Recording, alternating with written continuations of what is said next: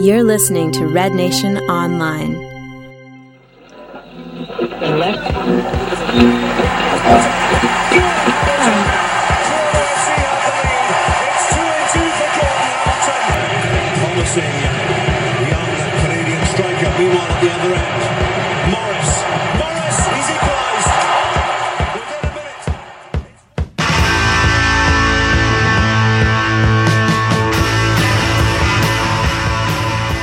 July 2nd. It's Steve Perry, I'm Ian Clark, and we're back from fireworks at BMO Field after the match. Yes, it was not an explosive encounter between Toronto FC and Seattle, as both goals in the 1 1 draw came within a minute of each other. We discussed the depleted TFC and how the players who were available performed, such as Tsubasa Endo, Jay Chapman, as well as Giovinco. Look at the state of refereeing and ahead to a busy month with the Chicago Fire up next weekend. All this and more on the next 35 minutes on Eastside Stand Up.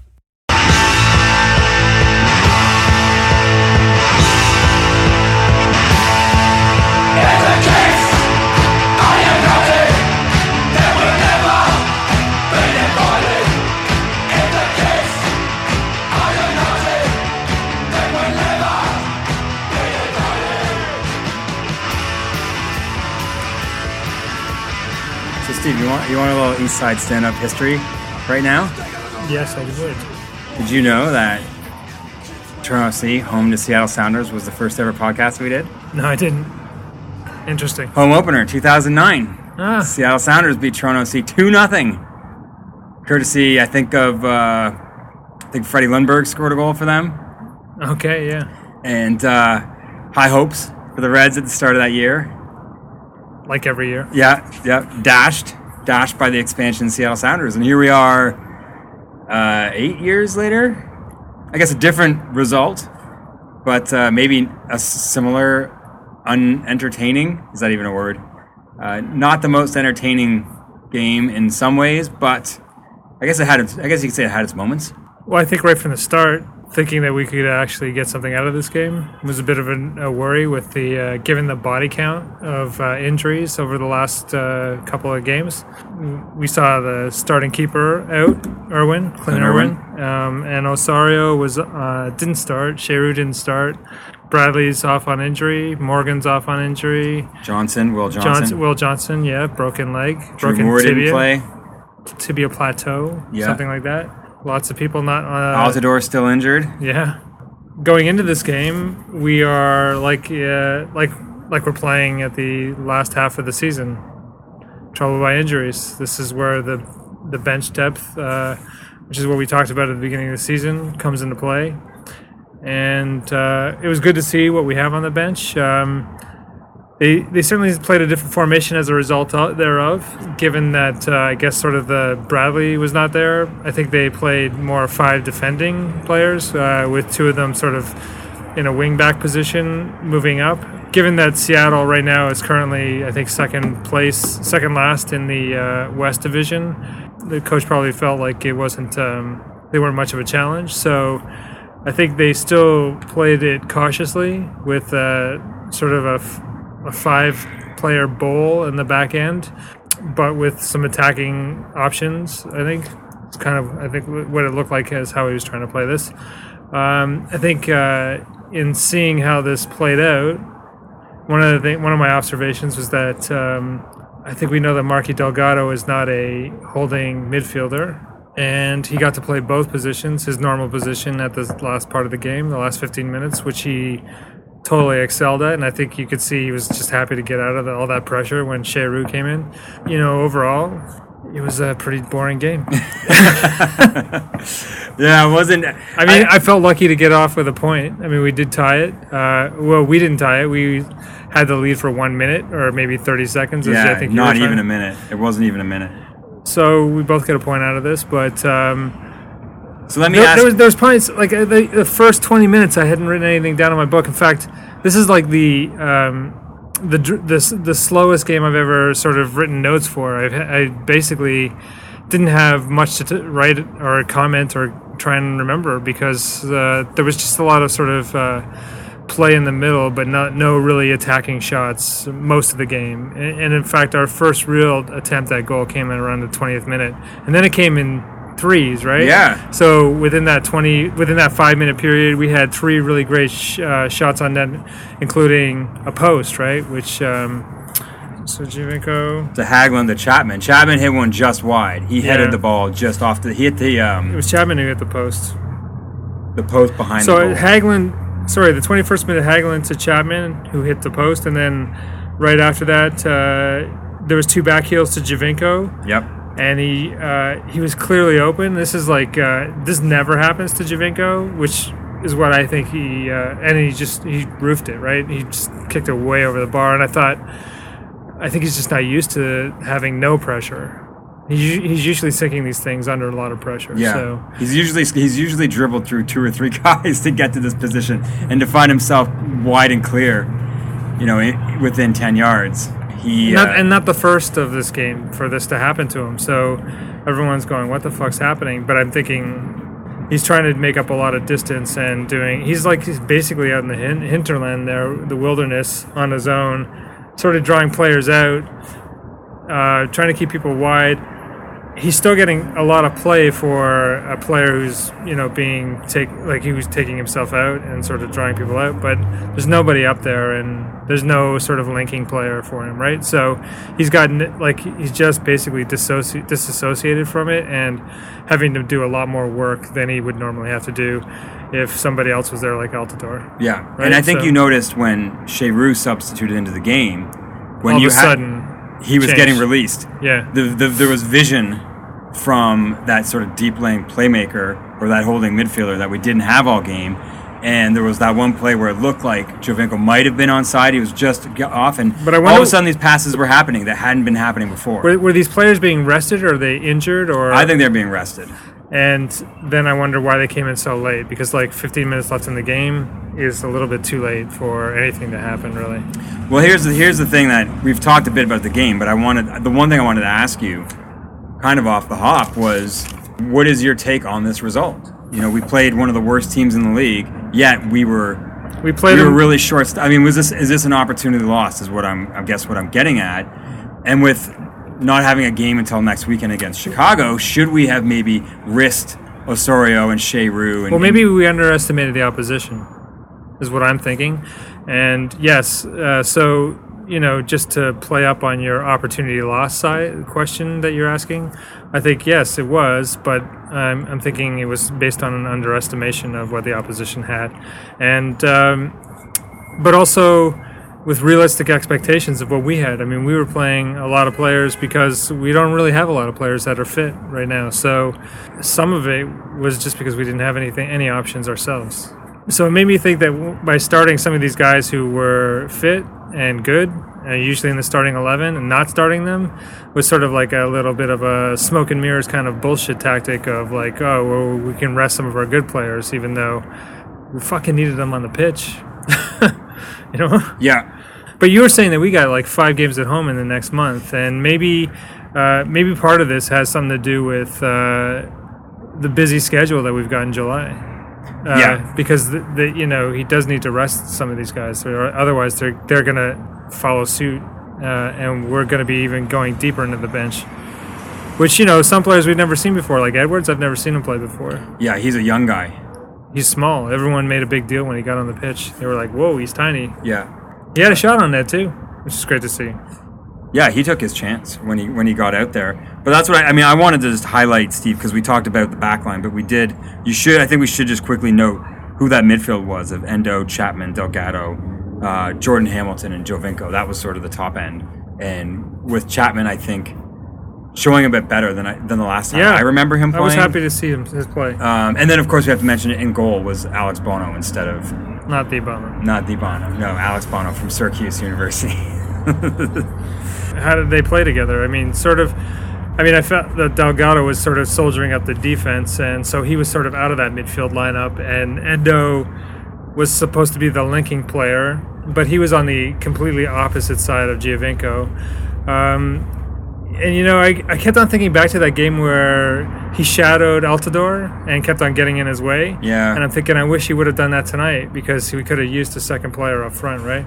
We've said that two, then- two, two games then- in a row. Two and then games would in a row. Chapman would have been that link between him and Endo and sort of like the number nine. I'm considering Endo the number nine, considering he wears number nine Yeah. and uh, Giovinco being the striker. Possibly that could have been the scenario, but like he didn't. I felt like he didn't play up high enough, and I felt like he he crowded him and Chapman crowded each other. Endo has great touch on the ball, and he looked fantastic and everything like it. But I feel like he maybe at the expense of uh, Chapman not looking as great. But Chapman also did, you know, shine because we needed him to. But uh, the thing is that I, I think that they were crowding each other. I just felt like they were there was too much uh, congestion between the two of them. Yeah. and it would have been better if they were spread out, like on maybe on the opposite side of the pitches. Like I don't know if Chapman can play on the other side in the center. That might have been a better scenario. Yeah, and I think the one thing, because I was having a few um, back and forths uh, on Twitter with uh, Simon Bruin, a friend of ours, and he was kind of noting how how Endo was looking better than last games, and how Chapman was has been looked a lot better than the last time we saw him, and you know, not to I didn't want to like rain all over that, but I was like Seattle kind of looked like shit.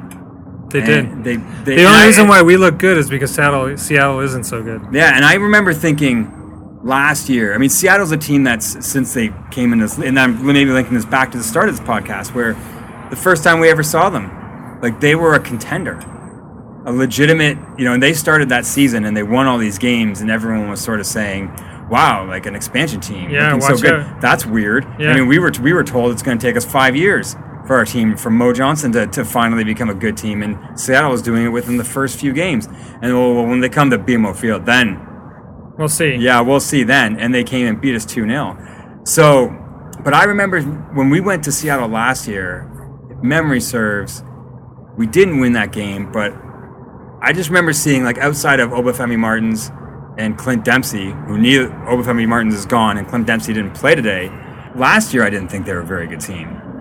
And a team that was just like, this isn't a contender anymore. Yeah. And the team we saw today, definitely not a contender. And you kind of feel bad because then we have uh, Stefan Frei goal for them. Yeah. Never got his uh, 100th game for TFC. Sat on 99. No one, no one's thought that was a good idea to let him play one more game Yeah, for the team as he exited out of there. And Uh, Herculez Gomez, Yes, we were actually worried there at who the had a chance on net and almost scored. Right, Bloom kicks it off the back line, off the line. Yeah. Which, oh uh, shit. Yeah. So, you know, it would have continued the uh, ongoing haunting tradition of ex-TFC players scoring on TFC. Right. Yeah. Yeah. He came very close, He did. even though, and he was substituted late in the game, so he didn't have like he wasn't on there for long. You know, you talked through some of that that flurry of uh, action in the first half, Steve, which wasn't very much. And the other thing that I think maybe sums up this game, which adds to the frustration, was that I think when you look at you know the notes and the run of plays where it took, I almost would say it took us four or five chances to get that first goal, and Seattle only had one real chance I agree. when they scored that goal. And I think that's the thing that that was very of- deflating. I was in the word. I mean, I was Our build-up took forever. embarrassing is the word that I Our build-up took forever, and then there was a satisfying relief when we got the goal, and then right away they scored, and without with very little chance, like very, li- it looked like almost nothing, right? Like it just felt like what the fuck? Like where was the like? Were we too busy celebrating? Was Yeah. it like, Well, let's let's celebrate first, and then we'll then we'll take it down which notch. does seem to be an MLSE tradition. In fact, even after the game, there's like doing fireworks, and I'm thinking. I mean, it was obviously it was for Canada Day. They said it, but like, you know, the idea of of uh, an entertainment, like the you know, sports as entertainment. Well, you know, never missing an opportunity to celebrate. It seems uh, like you miss the point most of the times, and this marketing exercise is just a bunch of bullshit. So I just wanted to say that because I just feel like fuck. If I never see another firework again and I see a few more wins, it would be a better thing. Can I say that? you can't. You just did. Okay. Case closed. Before that Toronto Sea goal, though, I did want to mention though, in those in those run of plays, I mean, we uh, once again, I feel like this might be a game where people are gonna might criticize Giovinco, but he almost had he was almost on everything. That was our chances. I would agree. He flicked that ball that ball over onto Endo, who just struck it. He didn't strike it. He didn't strike it very well. He And wasn't sh- greedy. He gave the shanked it. ball lots of times, and the thing is that he also had his chances. So, I mean, he was playing both eh, both sides of an offense, right? He was playing the striking position and also like and also the guy trying to give it off so that you know the serving guy, the number nine. He was the server, many times, not just uh, Endo. The Chapman was on the receiving end of two of those balls. Many of those players were, and and even on corner kicks and things like that, we our defensemen have many chances, right? So uh, we saw Zavaleta in the mix, and we saw Perquis in the mix, and many even Hagglund. Lots of them had chances, all served up from Giovinco, the striker. So uh, definitely, I, I don't want to shortchange him because, I mean, without him, it would have been even like it would have been a shit show. We Yeah. wouldn't have. We would that would we would have had no points in that game. Yeah. And, So- and while I, I think I sort of kind of gave a bit of criticism to Endo there, if I'm not mistaken, did you have Endo down on the one who served Giovinco on the goal? Or on the Uh, on the strike that led to the goal? That's what I have down. And you know, we saw Giovinco goes left and he strikes it across the face of goal where Frei puts his palm out and it leaves it on a platter for, for Hamilton to swoop in from the top of the 18. I have Giovinco setting up Hamilton Yeah. to score. Yeah. Yeah, so Giovinco, oh, I don't know who gave it to Giovinco. Giovinco carried it through, took, takes a shot.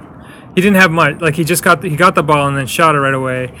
And the, the rebound came out to Hamilton, who was open, had an open net and slotted it home. So, I don't know who it came from. Yeah, I think I think it could have been. It could be it could, it could be pointed out. I thought it was Endo, so I'm, I'm just kind of Yeah, pointing that out that I, you know, I criticize him in one play and the next play he still comes back. And I would probably say, you know, we haven't been raving about him since he's been here, but I think we did see some good stuff. he had a great today. game today. I, I don't want to take anything away from him. I think he played well. I was um, He was decent in very, possession too. very excited with his touch and his ability to make space for himself. Um, and he had to be creative because I think really, I mean, they play like a team. They're not a bunch of individuals, but they certainly showed some pizzazz and some flair and some ability to get open when you know when they painted themselves in corners, which was.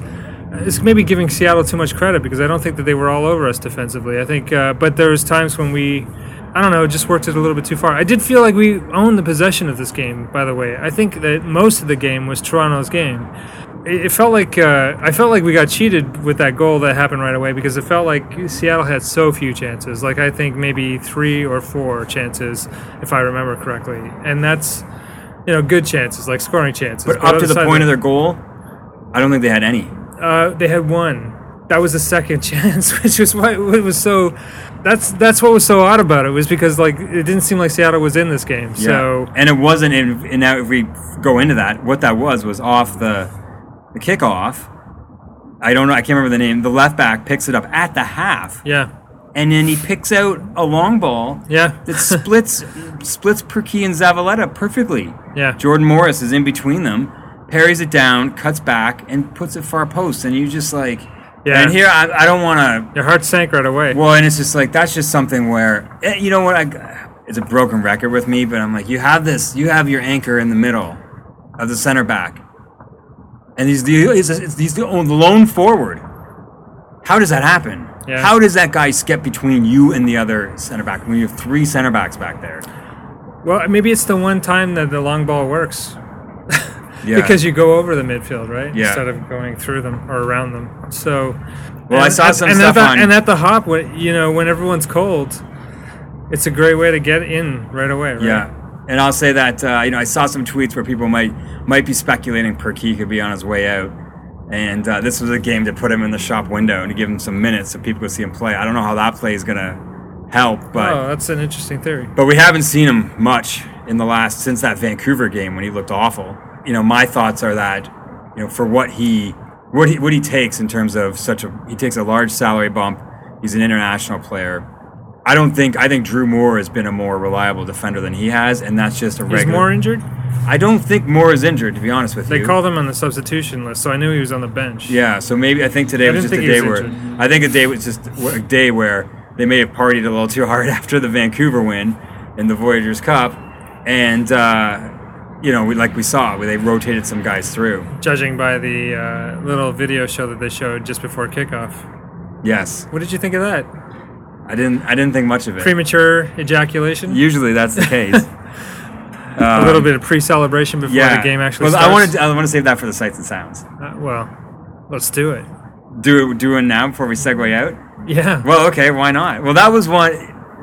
The, once again, I think that the other sight and sound is, I we have to know the speaker system is still set on three. Yeah. It sounds like. yeah, you can't hear anything. They- so Really, I mean, I, I don't know what the point of a communication tool like that is if it doesn't work. And then they they try to sync fireworks up Yeah, with the music, and you can't hear the music, so you're just sitting there. startled by fireworks that happen sort of like in the middle of nothing, which is, you know, it's not. It's synced up with the video, but it's like it happens, and you're just like, oh, was that the climax of the video? Yeah. I missed it. Yeah. Like you fucking got me off guard. Everyone's talking because they can't fucking hear it. They're just talking amongst themselves, and then all these. And I can't figure out what like, it- What like- the fuck just happened? It was louder last year when we didn't have like this giant roof over us. yeah. So I don't know what the I don't know what's what's going on. It was on with that. louder the first two games. Yeah. it actually did work. I don't know. What, I mean, we we all we're specu- we we've gone over this a million times. We speculate that somebody complained that it was too loud, but whatever. Yeah. So, but the other thing was that, um, and it's a little bit, well, I guess it falls into the same category, Steve. You're saying, like, never missing opportunity. You know, they put together this montage at the start of the game for the Voyageurs Cup win, which I'm, I'm, you know, uh, when the tournament kicked off, this big tournament, you know, I was sort of like indifferent. But I have to say, like, when you're in that last game and you were about to win it, and then we're not going to compete until next year.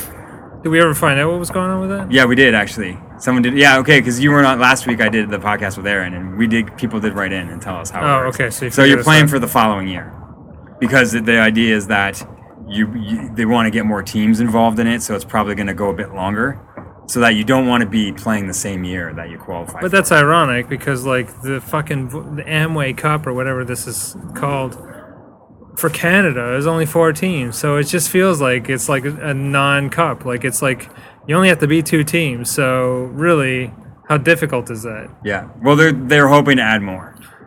It wasn't that big yeah, of a combo. But you, well, Steve, let me just say this: have not some of our our best. When are we gonna face Edmonton?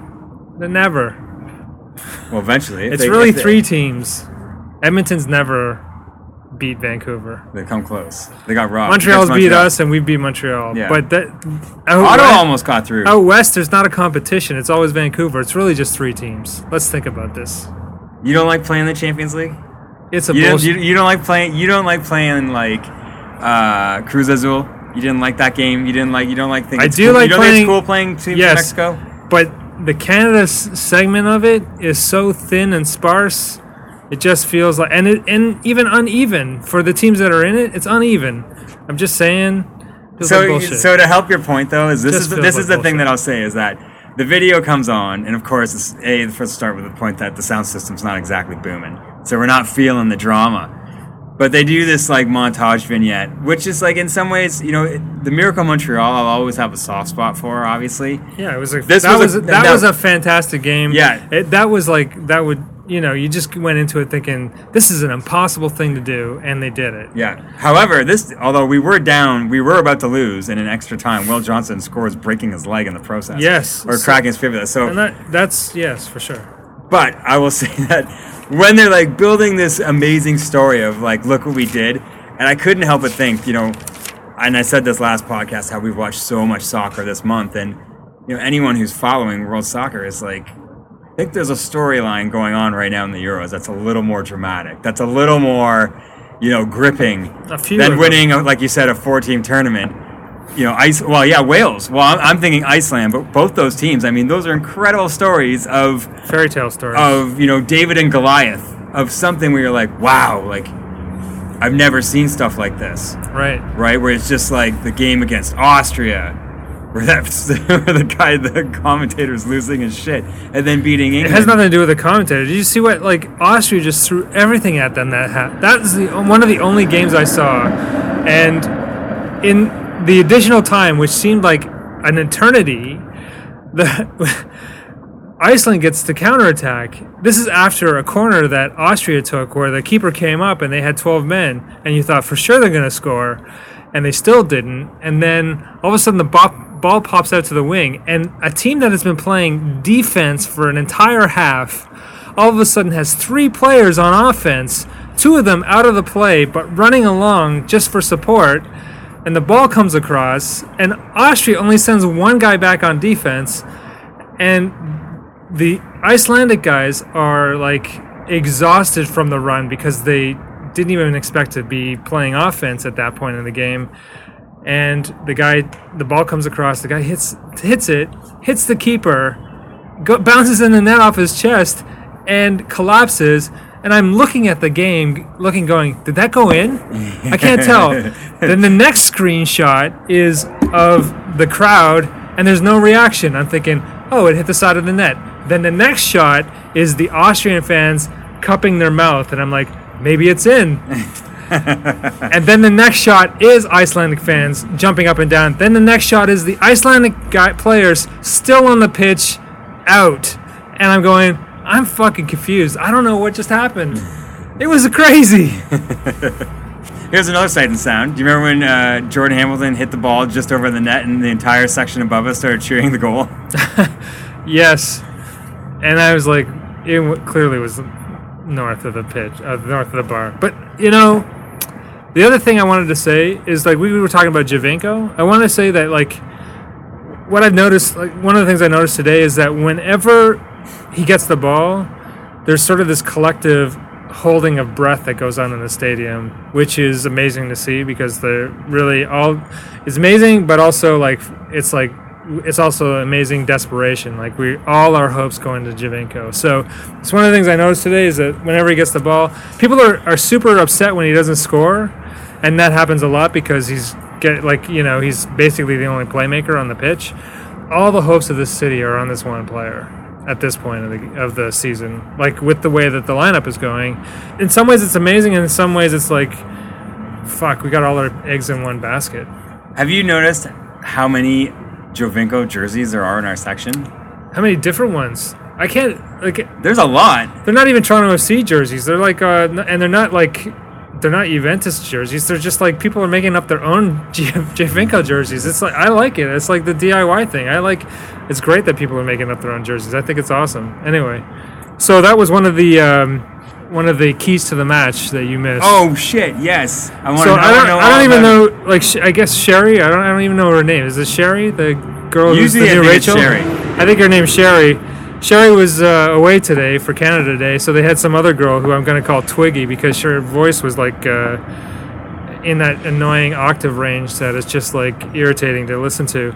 And uh, she gave us the three tips of the game, which I still am having trouble understanding. The first being next man up, which I couldn't. Well, obviously I couldn't hear because of this the sound system being not working really.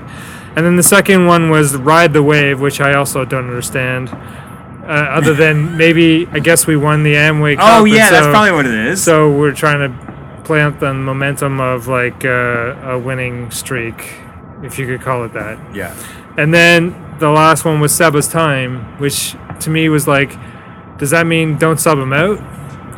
which we didn't. Or it's like everyone's Time on the ball. I don't know. I don't know what they were talking about, but maybe everyone's gone. Everyone's injured, so now it's Seba's time. I just, I guess I don't get anything out of the keys to the match without this intercom system working. I'm sorry to harp on this. It's like flogging a dead horse, really. But Oh, here's a, here's something else I wanted to I wanted to Stefan Frei has a nice beard, eh? Yeah, it's legit. he's, really, he's in Seattle now. He's got a. I think he's fitting in Yeah. with the locals. Did you see that the banner on the south end about the MLS referees? I didn't. You didn't see it. No, what did it say? Ah, shit. He made it, there was a comment about it. I think I think they were mostly drawing back on the last game against Orlando, where the refereeing was So what happened? atrocious. Yeah. Well, as we noted that in the in the game, where of course, if you saw the game, the key the key refereeing decision was that for Toronto there was a play where Jordan Hamilton had a was chasing down a ball, and Joe Bendik kind of from behind him grabbed him, pulled him down, tackled him. Lose like not overly aggressively, but he still made the contact Yeah, yeah. didn't touch a ball. Probably Jordan Hamilton might have got shot on the net. No call. And then at the very end of the game, It's pretty uh, shocking. Orlando lo- lofts a ball in the 18 yard box, and uh, Julio Baptista is playing for Orlando. The Beast is backing into Drew Moore, who, of course, touches him because he's backing into him, falls down, referee points the spot. And that's the game, pretty Yeah. much right there. Yeah, yeah. So I think, uh, but that's, I mean, that's not the first, obviously, Bad call. bad call we've really been a part of this year, and there's been numerous of them, and that's in earlier on, or a week or two before that, there was a, a missed call from the league where a ball crossed the line. No one saw it. Either there, however you want to say it, no one was in the right position, but the ball was well over the line, and the goal didn't count. And then today, I don't know if you can necessarily overly criticize a referee, but there did seem like there was a point at towards the end of the, the half, as we were talking about Giovinco, where I was going to say like this call's never going to happen. I almost don't want to even have this discussion because I now for me I've given up on referees. I've just I always go into games knowing that there's going to be bad calls, and there's probably going to be bad calls for both teams. And today he actually hit he got he got hit by the ball twice Oh, yeah, by both teams, right? So in fact he uh, so he I guess I don't know what I don't know what the best word is for this, but he like intercepted or like interfered with two passing plays, one for each team. Yeah. And and you know, not in that sort of like attempt to level it. Like he just got in the way. I felt like he was in the way. I don't think I felt like he although he was keeping up with the play, he was too much in the play. Um, and then I think what your observation was so that's my observation. I think he was just too much in the play. And whatever. Like I just I've given up on the refs. I just think they're terrible. Um, but I think what you're alluding to is that there was some there was a lot of calls that he didn't make for Toronto that looked like they could have been called. But some of them I felt like it's just Giovinco mostly campaigning, right? Like I mean, Giovinco's small, he gets bowled over a lot. He does know how to fall well. He's Italian, so he's he's got the dive down perfectly. Uh, I think refs are onto him. I think that they know when he's diving. Like I just think you can't rely on that. But obviously, if you're not going to keep the ball, you're going to use it. You're going to try and you're going to try it. You're going to try and make that play anyway. I just don't think that we should be falling for it all the time either. Like I think maybe there's times when you shouldn't be campaigning for these calls. And I think one of one of the things was Delgado getting a uh, no, it wasn't Delgado. Beta Shore. Right Beta the. Shore at the that end with the with the saying- slide tackle, which I felt like was a legitimate. It should have been a legitimate card. Uh, there's a new studs up rule, and it almost makes uh, slide tackling impossible in this game now. So you should expect whenever there's a slide tackle that there's going to be a card. That's I think that's the new norm, and it hasn't been it hasn't been played out much this year. So we just saw it, and it happened near the end of the game, and it was sort of at an instrumental time when it was in our end. So like I mean, people were pissed off about that, but they were also many times they were pissed off with Giovinco getting rolled over. So I think people in general were sort of campaigning for Giovinco, and I felt like well, he just falls a lot. I mean, he's going to do that because he's tired and he's run out of, like he's run out of options and he's doing a hell of a lot more work than he can. So this is the way he's going to try and get something else, right? And at, at some point, the ref's not going to fall for it anymore. I just and I think he just I don't think he had I don't think the ref called a terrible game. I just say he got in the way twice. Yeah. and it was one for each team, and so I felt like it was level. Yeah. and I do feel like everything else he called was fair. But you don't think that, and Well, most of, and most of the people in the stadium don't think that. So I, I think this is a minority opinion. Well, and I, but I would say this is a game where it's kind of like it's a bit of you know crying wolf is the way that I would say it. Like I'm, I was, I, I fully admit I was like he's never going to get this call for the rest of this game. There was a point in the game where I was like, we're not going to get this call. Yeah. Every time he dribbles around the 18, the referee's not even going to look at it. Yeah. And there, and it got to a point I think like the way you describe it is that even if it was legitimate, because of what had preceded in the in the game, it wasn't going to happen, and Yeah. that's just the unfortunate truth of the situation. And uh, you know, I'm I'm curious to see how this plays out in future games. Is that you know, will he keep getting these calls, especially when we're in a game like this where there aren't other players really to kind of. He's got so much on his shoulders where there's no other there's no other player doing any of this magic. So, you know, the spotlight's on him at all times. I think the referee's just like, I can't. I'm not gonna yeah, I don't say fall for this, but I'm not going to decide the game this way, yeah, or let the game be decided this way. yeah. So he'll let it play on. Yeah, Yeah, for sure.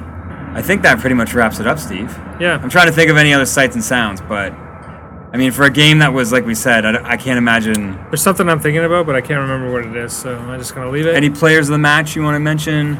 oh, there was no player of the match called tonight. I, have they disbanded with this? Well, I think they were so excited about the fireworks. They, I- I guess they so, may have. Uh, they may have, uh, you know, put that on ice for a little bit. I don't know what. But I haven't heard it for like the last few games. I don't know if it. But if we've been able to get out of the stadium pretty quick. Maybe. Uh, there was fewer people today. Well, but I, maybe it's because of the holiday. It, wa- I found a pr- I had problems getting into the stadium. Uh, I didn't, but uh, I had no problems anywhere in the city today because there's doesn't seem to be anybody in the city. No, I don't know. It's nice and quiet. Anyway, next week Chicago Fire. Yes, there's a bit of a, a bit And of they, a run. and they use the uh, and so they interestingly they used the uh, historical moment today was the Chicago Fire game where they had the padded cushions, which is something that we said. oh yeah, we said that might be one of the ones, right? it was yeah. Chicago Fire was the game we scored our first goal. So I was there. It was So the best. yeah, and some people were remarking about how they kept their cushion. They're like, "No way, I was throwing it," and they still have their cushion, I threw, but which was smart because they, Yeah. they probably realized. Well, they maybe they didn't realize, but like you know, there was never a padded cushion again because of the throwing of the cushions. yeah. on the Well, I'm an idiot. I threw like ten of them. they kept falling down on my head, and I kept throwing them on the field. And then at the end of the game, there wasn't. You could have had a really comfy seat. yeah, I fucking botched it. But yeah, Anyway, just just to make that was note, the historical note. It is a busy, super busy month, three or four weeks. We got Chicago, and then we're going away to Columbus, away to San Jose. So we have a midweek game after next week, and then we're hosting DC, hosting Columbus. Trillium Cup's going to be wrapping up, and then we're hosting another nine cup. yeah Salt Lake Fuck. and New England. So that's a that's a crazy stretch, and this is the stretch where we're we're down, guys. So Yeah, this is a bad time to be short players, and and a lot of these players are out on injuries that are six weeks, so they're gonna miss all those games. they won't be back until uh, you know. I think we're just gonna be. They won't be back deeper in- until I get back from my vacation. we're gonna be deeper into our bench. yeah, It's gonna be dire. yeah. So, Steve, um, as always, people can catch you on Equalize and Distort Sunday nights.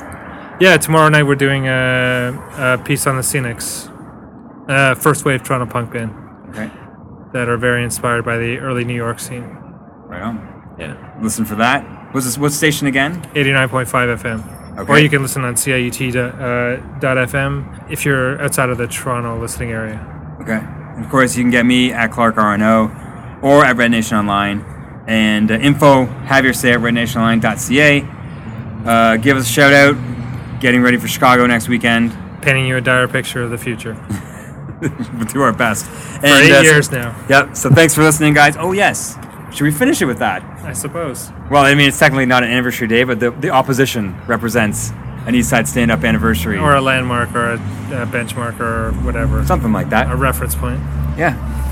Thanks for all the years, guys. we'll catch you next weekend.